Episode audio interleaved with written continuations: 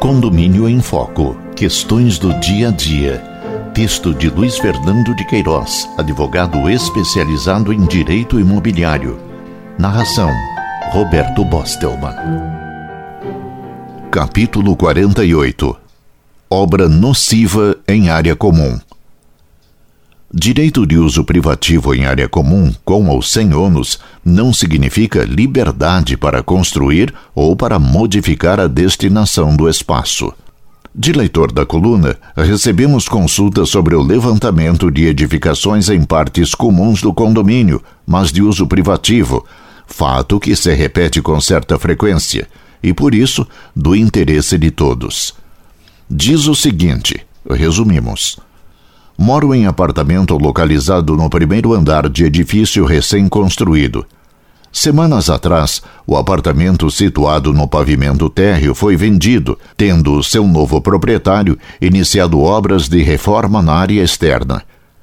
Tais obras consistem na construção de um quarto de empregado com banheiro, puxadinho e na execução de cobertura na área da churrasqueira. Minhas dúvidas. Primeira, Pode o proprietário construir o que bem entender na área descoberta do térreo, visto que tais estruturas não faziam parte do projeto original do edifício? Segunda, esta área externa em volta do apartamento é considerada área privativa dele? Terceira, em sendo área privativa, pode-se construir sem consulta prévia ao condomínio, visto que está aumentando a área do apartamento e modificando a estrutura do edifício. Quarta, em sendo ilegal tal construção, poderia o condomínio mover uma ação contra o proprietário? Em muitos edifícios existem áreas comuns de uso privativo de determinados condôminos, em razão de serem inatingíveis sem se passar por dentro de uma unidade ou por outros fatores físicos. Os exemplos mais corriqueiros são os terraços ou partes de terraços e a superfície sobre o térreo da edificação, como no caso indicado.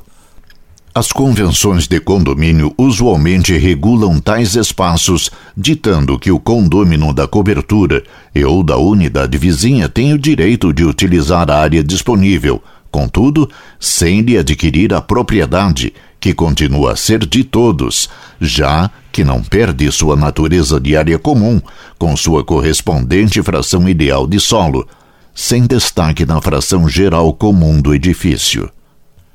Direito de uso, com ou sem ônus, não significa liberdade para construir ou para modificar a destinação do espaço. Portanto, no caso específico, o novo adquirente do apartamento térreo, com área de uso privativo em seu entorno, não pode construir ou levantar as seções naquele espaço, a não ser que tenha a aprovação do condomínio. Se comprovado que a cobertura da churrasqueira e a edícula para o empregado não comprometem a estrutura física nem a beleza arquitetônica do prédio, e que foram atendidas todas as exigências técnicas e legais, em suma, que o adendo não prejudica, mas beneficia o prédio, o quórum exigido para sua aprovação deve ser de dois terços de todos os proprietários. No entanto, como lembrado pelo consulente, as estruturas em construção vão comprometer a segurança dos apartamentos do primeiro pavimento, já que facilitarão o acesso de possíveis ladrões ou assaltantes. Para impedir a obra não autorizada, não é necessário recorrer ao judiciário de imediato. O síndico, no exercício de suas prerrogativas e de sua responsabilidade, pode obstaculizar a edificação, proibindo que materiais e operários ingressem no prédio com essa finalidade.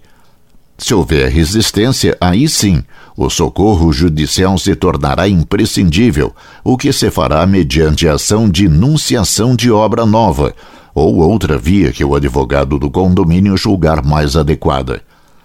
Se o síndico se omitir, qualquer condômino pode ajuizar a ação.